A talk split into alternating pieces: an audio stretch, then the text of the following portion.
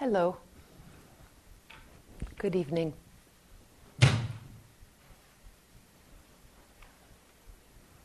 So, this is my first official Dharma talk. I'm a little bit nervous.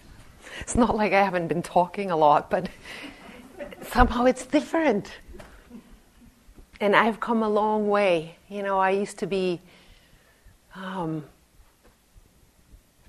giving a little speech, mini Dharma talk, like I do before class, and I just couldn't wait to get people into downward facing dog because then I could talk to their butts and everything would flow just really easily. it was very different than having, you know, all these eyes looking at you. butts are nice, they're kind.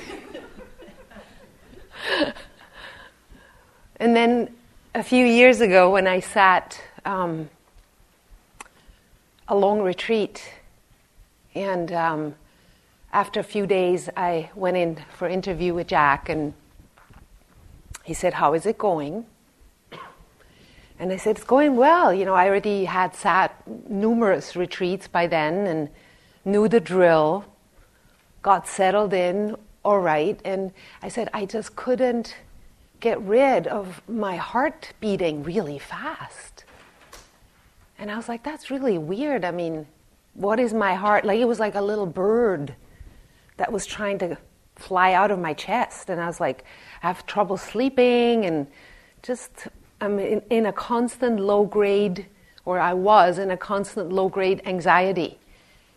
And I was like, I don't understand because I really feel safe here. It's like, I know I feel safe with you guys and you know, you assume that people who come to meditate at Spirit Rock are not thieves and murderers in their regular lives, and so there should be no reason for me to be afraid. And yet I was. And so he said, Oh, this isn't that curious? You know how Jack is. He's like, or your teachers are. They're like, Oh, I'm curious about this. Let's dig a little.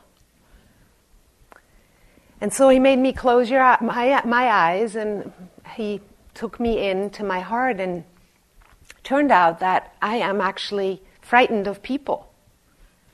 Since I'm a little child, I had a nasty little experience when I was uh, 18 months. I was left in the hospital. And I don't know exactly what happened. Nobody knows. But I changed after I came home. Something, I got really frightened probably feared for my life, and I turned into a very calm child, which is hard to believe. I could play in the corner for hours without making a fuss, because probably I was still afraid I would be put back there. And um, I was amazed when I figured this out. Really amazed. I was like, because I always thought I was, I'm an extrovert like people would think that of me. I'm kind of lively. I'm sure you've noticed. And and when I figured that out, I was, I was stunned. I was like, wow, how how does that jive with being a community leader? And it doesn't really work. But it freed me up in such a way I can't even tell you. Because for years, like that nervousness when I would rather t- speak to people's butts than to their faces I always as- associated that with there's something wrong with me, or like I may not know enough. Even though I've been doing this for 30 years, it's like, oh, I probably should study more, or I should, you know, do more trainings. Do you know that voice? And then I realized, oh, it has nothing to do with that. And the first experience I actually had was in Cologne at Vishnu Couch with Danny and people. And all of a sudden, there were like 400 people, 800 eyes looking at me. It's like, try that, right? And so instead of having it a problem, I just outed myself right away. I was like, whoa, you know, that is scary to have 800 eyes looking at you. And everybody laughed. And that was the end of the problem. After that, I went into what I know so well and there was it wasn't sabotaging me anymore. So what you're finding out here, I know, especially now the tears are starting to flow. you're cracking. Is not always so easy. You're going to find things or see things that make you feel vulnerable. But I'm just telling you that vulnerability can actually become a great asset. Truly. It's like we think we have to be. I remember the times when I thought like a good yoga teacher is like a cheerleader. I have to be in front of the class and, you know, cheerlead. And it was exhausting. I probably would have given it up after a few years if I hadn't figured out, what, wait a minute, I'm teaching just as much with my flaws when I make a mistake like today, let's all be lost and found, but blind and found, right? It makes people feel at ease. It's like, oh, she isn't perfect. I don't have to be perfect either. It makes it also human. And this is really one of the greatest gifts I got at Spirit Rock was that, hey, we're all human here. There's nobody knows all the answers. We're all doing this together. And what works for you? You can share that.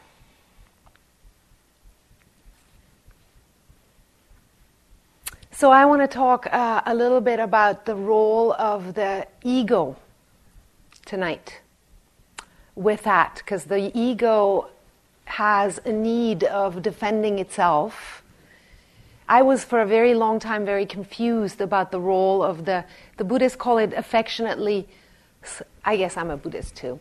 We affectionately call it the small sense of self, which is sweet, right? But for a long time, I always thought like you have to get rid of the small sense of self. In the olden time, like 40 years ago, it's true my mom, she would read this book and it's like, you gotta eradicate the ego. The ego is bad and you gotta be on top of it. You gotta break it. Otherwise, you will never have realization. You will never find the God. You will never be free. And I still feel remnants of that occasionally in places like the ego is a bad thing. And so I thought about this for quite some time. I was like, this, this is just what is it with this ego thing? And then one day, what dawned to me is actually interesting. The Sanskrit calls it the chit, achit, granthi. Chit means consciousness, and achit means unconsciousness, and granthi means knot. So basically, the ego is called the chit, achit, granthi. It means the knot between conscious and unconscious. With other words, it is the threshold or it's the revolving door of what you have come to believe about yourself. For example, if you have been taught as a child, like you're a good person, or you were like, wow, you did it well, like you were praised by your parents you grow up believing that you can achieve things. And sometimes, if you were praised maybe too much, even, or you couldn't do anything wrong, there were never any consequences, you've pushed your inner loser on the other side of the revolving door into the unconscious. It's like the ego is the guardian that decides what I'm identified with today. Or vice versa, which is the lesser scenario or the worst scenario. If you've been constantly told, told as a child that you're a loser, your inner winner is in the unconscious. So you will only see how you lose in life. Every time you lose something, you will be reassured that you're a loser, because that's what your ego, your sense of self, has identified with. But of course, nobody is just a winner. Nobody is just a loser. It's just one is in the conscious and one is in an unconscious perspective. And the knot is like making sure that nothing gets passed. So here's the role of the ego for me in spiritual life. So I compare it to a seed. They have found seeds that are 2,000 years old in Egyptian tombs. You say tombs, right? Amazing.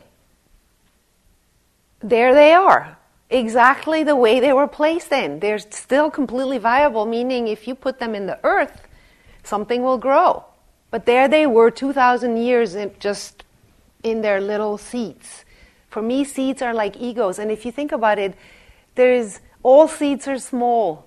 Even redwood trees are seeds are very small. I think the biggest seed is an avocado seed. In my opinion, is superior fruit or whatever the hell it is. But it's still, it's, you know, it's this big. It's not that big. So all seeds are small, just like our ego. It's just, no matter how you toss and turn it, whether you make it bigger or smaller, it's still pretty small. But it guards your true potential, just like a seed does. When we spend a lot of time upholding the ego, it's also interesting that if you try to make your ego smaller, it will backfire. It's like I started watching, like I get, or I used to get, because I grew up in a very intellectual family. My brothers are super smart. There's only men in my family except my mom. She didn't talk a lot except when we were alone. So my, my brothers and my dad were very dominant, all very smart people. They went on to become very, very highly successful in Western world. One is a doctor, the other is a lawyer, and then there's me. I never got a word in edgewise. So smart people intimidate me, like people like Matt. It's thank God it's not so bad anymore. But even a few years ago, he would intimidate the shit out of me and I would have like like in, interesting like my ego would shrink. I could watch it shrink, and I would kind of stumble a little bit, say funny things, and think, "Oh my God, what's going on?" And then would set in the opposite, which is all of a sudden I would hear myself say, "I know so and so," or "I've been practicing." Such and such a long time. all compensation because my ego just shrunk a little bit. I had to make it bigger again. So the bragging part really comes as a response to your ego getting smaller. It doesn't work to try to make your ego smaller. It's just bigger and smaller, just the other side of the same coin. There's actually only one way of dealing with the small sense of self, and that is to make it transparent not small, not big, but transparent like a seed. If we don't, if we're, if we're unlucky seed and we get placed in an Egyptian tomb, which basically means it's unsafe, you are going to run around as your small sense of self your entire life, containing your true potential to reach whatever that seed could grow. We don't even know what it is. Whatever your potential is, it will never unfold because the seed is too busy defending. The seed is going to be very hard. So for me, the first thing is to create safety in a yoga class, safety here. This is such a safe place. People pick up on it. Even the deers are not afraid of you. I mean, how safe can it get, right? You can relax. When you relax, it's like you put the seed into the moist earth, and then the miracle begins to happen. The seed, actually, the way that the seed grows is it becomes porous, and there is information going on between the insides of the seeds and the outside of the earth. The seed will take certain things inside, it will release other things outside. And all of a sudden, all nicely in the dark, your seed will start to grow. And whatever it'll grow into is going to be really, really authentic. And we don't even know what that is. What kind of plant you're going to end up being. So for me, it's just a really important thought not to force or try to manipulate the ego, but to create the conditions where you, where you allow to soften the shell a little bit and then trust that you will pick out. That's what I said today with the digestive system. It's like you will pick out exactly those information that you need right now. And if you forget everything else, that doesn't matter. You pick out that one thing that's going to make your seed grow a little bit. And maybe for some time it will be in the dark. But eventually it'll come out of the earth and it'll just become authentically what you were meant to be. As one of my friends says, the gorgeous curiosity that you were meant to be.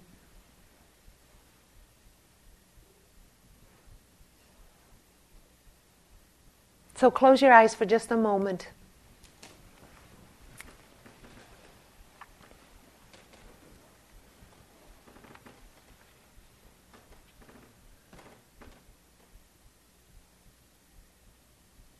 See if you can feel that shell, that hard shell, that the way that the ego defends its mechanism has to uphold it, what it has taken on as a belief about itself, even though it may not even be true. And when it starts cracking, it starts softening. The granthi or the knot is dissolving.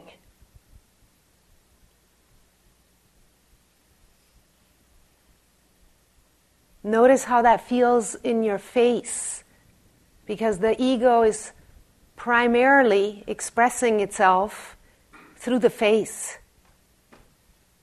our personality.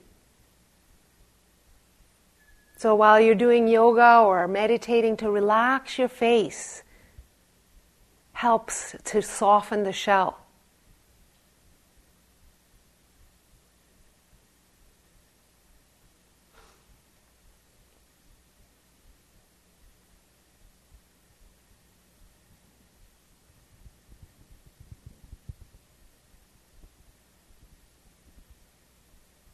And you can open your eyes again. What would it feel like if we really reached our full potential? I want you to hold that as a, an image of yourself. Even if we don't know exactly, I don't know, I'm still growing. What kind of a curiosity I will turn into. I'm already pretty peculiar, pretty weird, and hopefully I'll get more so because it means I'm authentically growing into whatever. And the small sense of self doesn't take it so personally. The mistakes, or, you know, if you lose face, it's, oh well, it's just the small sense of self. What happens when the small sense of self dissolves, and I want you to pay attention to this in the next few days, is that all of a sudden you start realizing that you're made of something other than your opinions of yourself or the things that you've believed about yourself. I'm this, I'm not that, I'm good, I'm bad. All of a sudden something else takes over, and that's a really wonderful experience. And it's called the Mahabhutas. Maha means great, and Bhutas means elements. I love that when the small sense of self starts dissolving and becoming porous, like you'll notice that you'll practice and something comes up. Like maybe the tears, like today there were a lot of tears. Tears start flowing. And instead of like the little sense of self freaked out, who did it? Somebody must be having done something all of a sudden you just realize, oh wow, that's just the water element. Oh my God, it's raining today. Ooh, raining, raining, raining. Or some days you come to the mat and you sit down and you have a hate meditation. You'll be like, fire, fire, there's a wildfire. Sometimes you come to sit or you do your practice, it's like nobody is there to do it. You're being done. I once did a yoga shirt at Yoga Sangha. So you can't do yoga. Let yoga do you. Same thing, right? You can't really do it. There's nobody doing anything. It's just these elements that come. And to me, one of the most sacred thing is, I mean, we don't know about any other place in the universe that the elements have come together in such a way as to support life. Don't you think it's just amazing? It's just a little bit, they're talking about this, right? The global warming, just a little bit too hot, and everything is going to hell in a handbasket.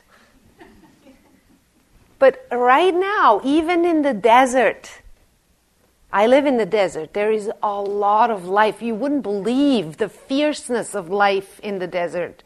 It's like two drops of rain, and the whole desert goes bing! Everything on this planet is balanced in such a way earth, water, fire, air as to support life. Don't you think that is in you too? So, why are we meddling with it all the time?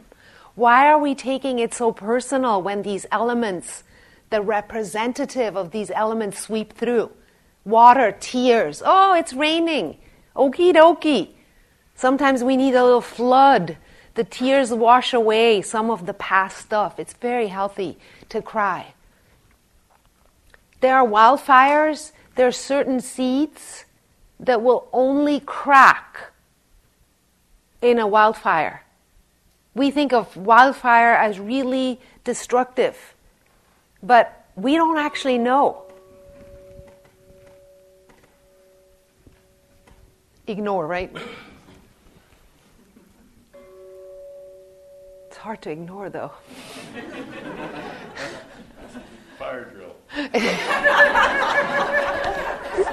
Thank you, Wes.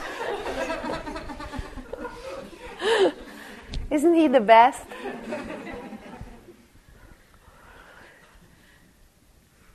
So these seeds only crack in the fire, and you don't know what you're, if you don't take it so personally when the anger comes, if the small sense of self doesn't hold on so tightly, and you just feel like the fire comes one day, and like some days I stepped onto my yoga mat, and my practice was like, I was like, who is this? It was just like, oh, sweating, and it was breathing, and something was trying to express itself, and I just got out of the way. I was like, oh, go ahead just it blasted through me and something cracked inside. And there was an energy release. Like i believe people like martin luther king or gandhi were actually very very very very pissed off people. Maybe i'm wrong but i believe that is true. They learned how to transform their anger and use it. I mean, nothing but anger will give you that kind of energy to like change an entire nation. I mean, come on, that takes some juju, some real juice, right? That was anger that was had been transformed. It, it was transformed into fuel, and they were relentless in their pursuit of nonviolence, of justice, relentless until they left until it changed.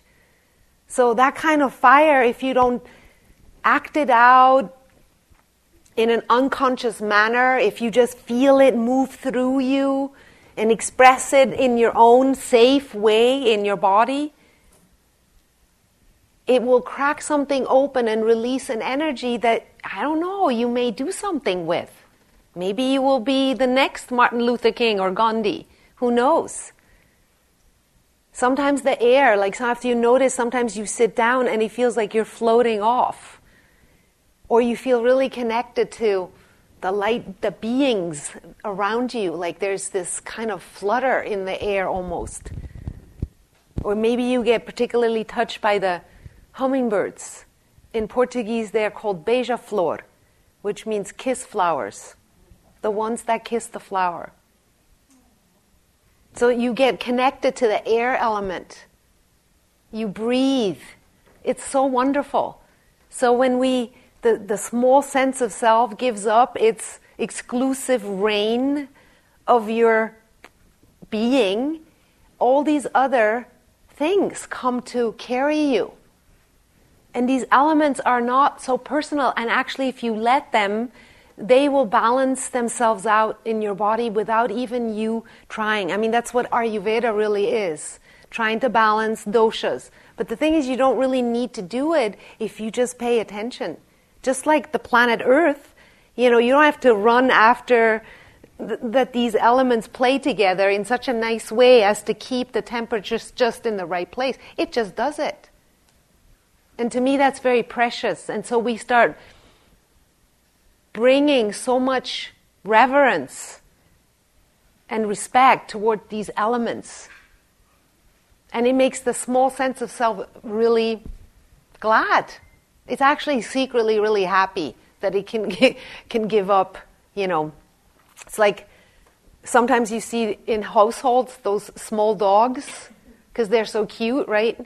They take over a whole family. They're terrorizing the family. I know you know what I mean. You've seen it, right? Like, and it's all because the dog is, you don't know what you're doing. You're, you, the dog takes over. And it's mayhem.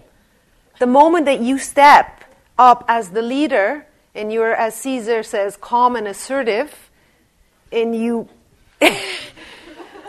you're calm and assertive, the little dog, thank God you know, I can give up trying to protect and, you know, this family. It doesn't have to do it. The, the ego secretly is glad like that when something bigger steps up and says, hey, I'm, uh, I'm the boss here.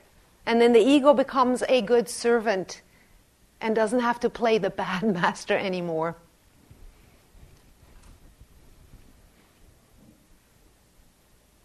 So, tomorrow we're going to chant or maybe tonight, I'm, I'm going to do the closing tonight. And we'll chant the Bija mantras. They're wonderful kind of keys to open each fre- frequency to the elements earth, water, fire, air. When you're about to die, I was with my mom, as I was talking today about when she died. And it was really amazing to watch these elements reverse. It started with earth. Like there came a time, like two or three weeks before she died, she couldn't walk anymore. It was like the air element left. Goodbye. Gone. And then came the water. She was constantly thirsty. Fire she was having weird, do you think menopause is bad? Dying is really weird in terms of temperature, hot and cold. And guess it, the last thing that each and every one of us ever will do? It's an exhale. You give the breath back. In the Tantra, we actually say that the goddess, which is behind nature, she breathes into you and you inhale. And when you exhale, she takes you back, which is, of course, what nature does. That's how we exchange oxygen and what's the other thing called? Carbon dioxide. Carbon dioxide with plants. We exhale, they inhale, and vice versa. So it's a beautiful thought. It's like you you borrow these elements for a while and then you give them back when you die. And all because the small sense of self is no longer in the way. So I invite you to let it crack the hard shell. There's no need to uphold any kind of sense of who you think you are. You can become very fluent. It's like nobody going nowhere, doing nothing for the next few days. And then when you come out, you're going to put it back together, but maybe there'll be a little more ease in the way that you relate to your small sense of self, a little more sweetness too. There was once a um, great master, I love this story, and he was giving beautiful teachings. And he would always give these teachings and then at the end of his session he would say now place these teaching place these beautiful words on your heart and one day one of the students asked he says well master why do you always say put these words on your heart why don't you say put them in your heart and the master said ah just time and grace can do that for you. First, your heart has to break, and then the words will fall in.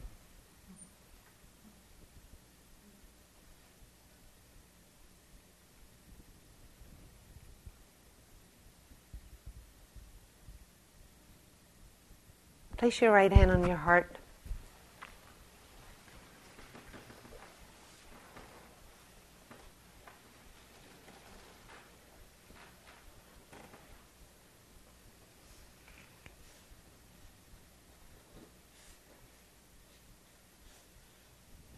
What can you do in your life to set up these circumstances so that the seed can actually soften a little bit? Often that involves the creation of better boundaries, I found. I feel 80% of misery could be avoided if we knew how to set better boundaries, if we could say to people, not any closer proper boundaries, allowing the people to come close that really are helping you to grow, that don't always injure you or walk all over you. It doesn't help because the ego just gets harder. There's more need to defend,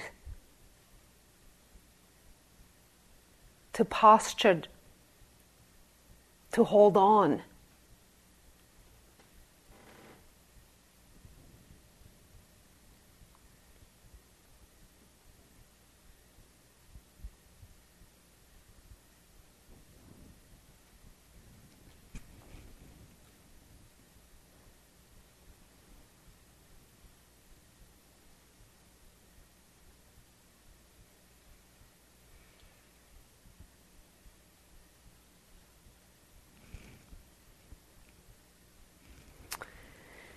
And here's a story for you. The police called at my student hovel early evening, but I didn't answer as I thought they'd come to evict me, as I hadn't paid my rent for several months. But then I got to thinking my mom hadn't been too good, and what if it was something about her? We had no phones in these student hovels, so I had to nipped down the phone box and I rang home to Leeds to find my mother was in the hospital, not expected to survive the night. Get home, son, my dad said. So I ran to the railway station to find I had missed the last train. A train was going as far as Peterborough, but I would miss the connecting Leeds train by 20 minutes. I bought a ticket home and got on anyway. The whole way I had a screwdriver in my pocket and a bunch of skeleton keys. I was so desperate to get home, I planned to steal a car in Peterborough just to get home, if it killed me that night. Tickets, please, I heard as I stared out the window at the passing darkness. I fumbled for my ticket and gave it to the guard. I'd been crying. I must have looked a sight. You okay? he asked. Of course I'm okay, I said. Why wouldn't I be? And what's that got to do with you in any case? You look awful, he said. Anything I can do? You get lost and mind your own damn business, I said. That'd be a big help. I wasn't in the mood for talking to anybody. He was only a little bloke, and he must have read the danger signals in my body language. And I was a pretty good guy. He didn't like the tone of voice but he sat down opposite me anyway and continued, he said, If there's a problem, I'm here to help. Now I was big and I thought for a second about sending him on his way, but somehow it didn't seem appropriate. He wasn't doing that much wrong, and I was going through all the stages of grief and denial and everything. a cauldron of emotions. My mom was dying, and he placed himself in my line of fire. The only thing, other thing I could think of to get rid of him was telling him my story. Look, I said, my mom is in the hospital dying. She won't survive the night, and I'm going to miss the connection to Leeds at Peterborough. I'm not sure I'm going to get home. I don't know. I've got to get home tonight. I won't get any other chance. I'm upset. I don't feel like talking. Look, could you just leave me alone, buddy? Sorry to hear that, son, he said. I leave you alone then. Hope you make it home. He wandered back down the train. Ten minutes later, he is back. I thought, oh no, here we go again. He touches my arm. Listen, listen, boy. When we get to Peterborough, shoot straight over to platform one. Quick as you like. The Leeds train will be there. It wasn't really registering. Come again, I said stupidly. What do you mean? Is it late or something? No, it isn't late, he said defensively, as if he really cared whether the trains were late or not. It's not late. Nope. I just radioed Peterborough. They are going to hold the train for you. Soon as you go, get on, it goes. Everybody will be complaining how late it is. But let's not worry about this on this occasion. You get home, and that is the main thing. Good luck and God bless. Then he was off down the train again. Tickets, please. Any more tickets? I suddenly realized what a top class, fully fledged dud I was and chased him down the train. I wanted to give him all the money from my wallet, my driver's license, my keys, but I knew he would be offended. I caught him. I, I just wanted to. I was suddenly speechless. It's okay, not a problem. He had a warm smile. He was a good man for its own sake. He didn't want anything. I had to thank him. Not a problem, he said. If you feel the need to thank me next time you see someone in trouble, you help them out. That helped me out plenty. Tell them to pay you back the same way, and soon the world might be a bit better place. I was at my mother's side as she died in the early hours of the morning. And even now, I can't think of her without remembering the good conductor on the late night train to Peterborough. And to this day, I won't hear a bad word said about British Rail, no matter how slow they are. My meeting with the good conductor changed me from a selfish, potentially violent hedonist into a decent human being. But it did, it did take time. And I paid him back a lot of time since then. I tell the young people I work with, and I'll, have, I'll keep doing it until the day I die. You don't owe me nothing, nothing at all. And if you think you do, give the same advice the good conductor gave me. Pass it on down the line.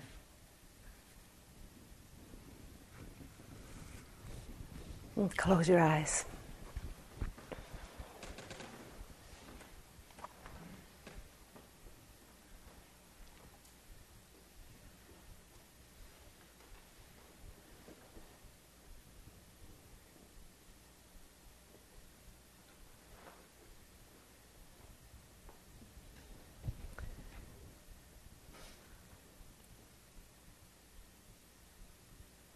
And I'm excited for you to find out how being vulnerable will add to your life. We've come to believe that to be strong is to be kind of not showing any emotions, like always knowing what we're doing.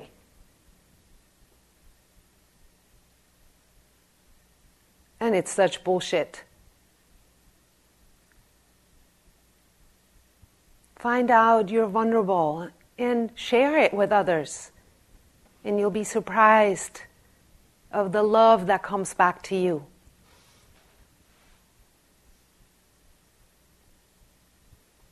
I remember one day I was in the middle of a teacher training, and just like in the middle of retreat that we are now, things can get a little difficult we're either crying or something is happening, usually around the middle. And this young man, he hit a wall, just a wall. And just before that, I had spoken about, you will guess it, dogs and wolves, my favorite subject. And I was sharing how dogs are so selfless that the only time they will leave their pack is when they're about to die. It's really true. Healthy dogs, they will spare you to watch them die because they know dying is a solitary thing and they don't want to hinder or trouble the pack. So the only time they ever separate from their pack is when they're about to die. And they will find a little place to go die. That's how selfless they are. And so this young man in the middle of this afternoon picked up, hit a wall, and snuck out. But I have eagle eyes, and I caught him. I ran after him down the hallway and I tapped him on the shoulder. I said, Where do you think you're going? And he said, I just can't do this. I'm just.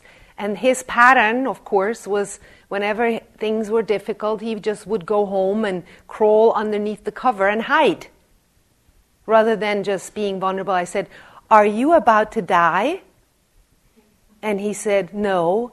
And I said, Get back to the pack. And I chased him back up the stairs. And he did. And I said, Go back to your pack and share. So he went back upstairs and he broke into tears and shared. And it changed his life. It really did. He had such an outpouring of love. Turns out that, of course, several other people just barely kept it together, hanging in there. And by him stepping forward and sharing his difficulty with everybody else, it broke the whole thing open. And it was such a feast of love and compassion and empathy and expression. It was amazing. He was glowing by the end. He would have been miserable at home underneath the cover.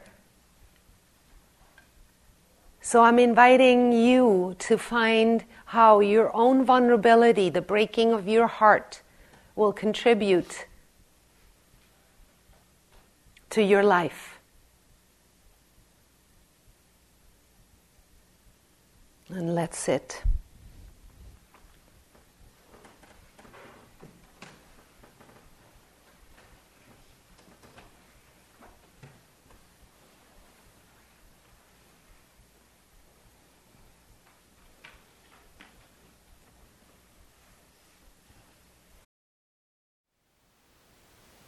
Thank you for listening. To learn how you can support the teachers and Dharma Seed, please visit dharmaseed.org slash donate.